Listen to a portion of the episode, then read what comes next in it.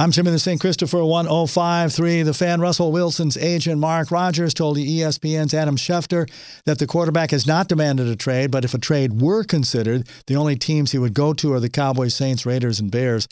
Texans quarterback Deshaun Watson finally met with new head coach David Culley and reportedly said he still wants to be dealt and does not plan wearing a Texans uniform again.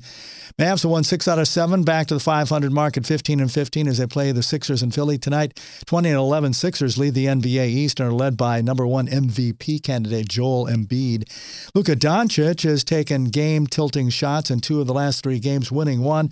What's the mentality on wanting to take the last shot? I mean, you know, it's just uh, something uh, I've, I've, been doing. Uh, I try to do, you know, sometimes two people go on me, I have to pass it. Uh, but you know, sometimes you're gonna miss it, uh, like the last game against Portland, and you know, sometimes you're gonna make it. So Kristaps Porzingis is doubtful with lower back tightness. Maxi Kleber upgraded to probable with an ankle sprain. Jimmy, the St. Christopher, 105 through the fan.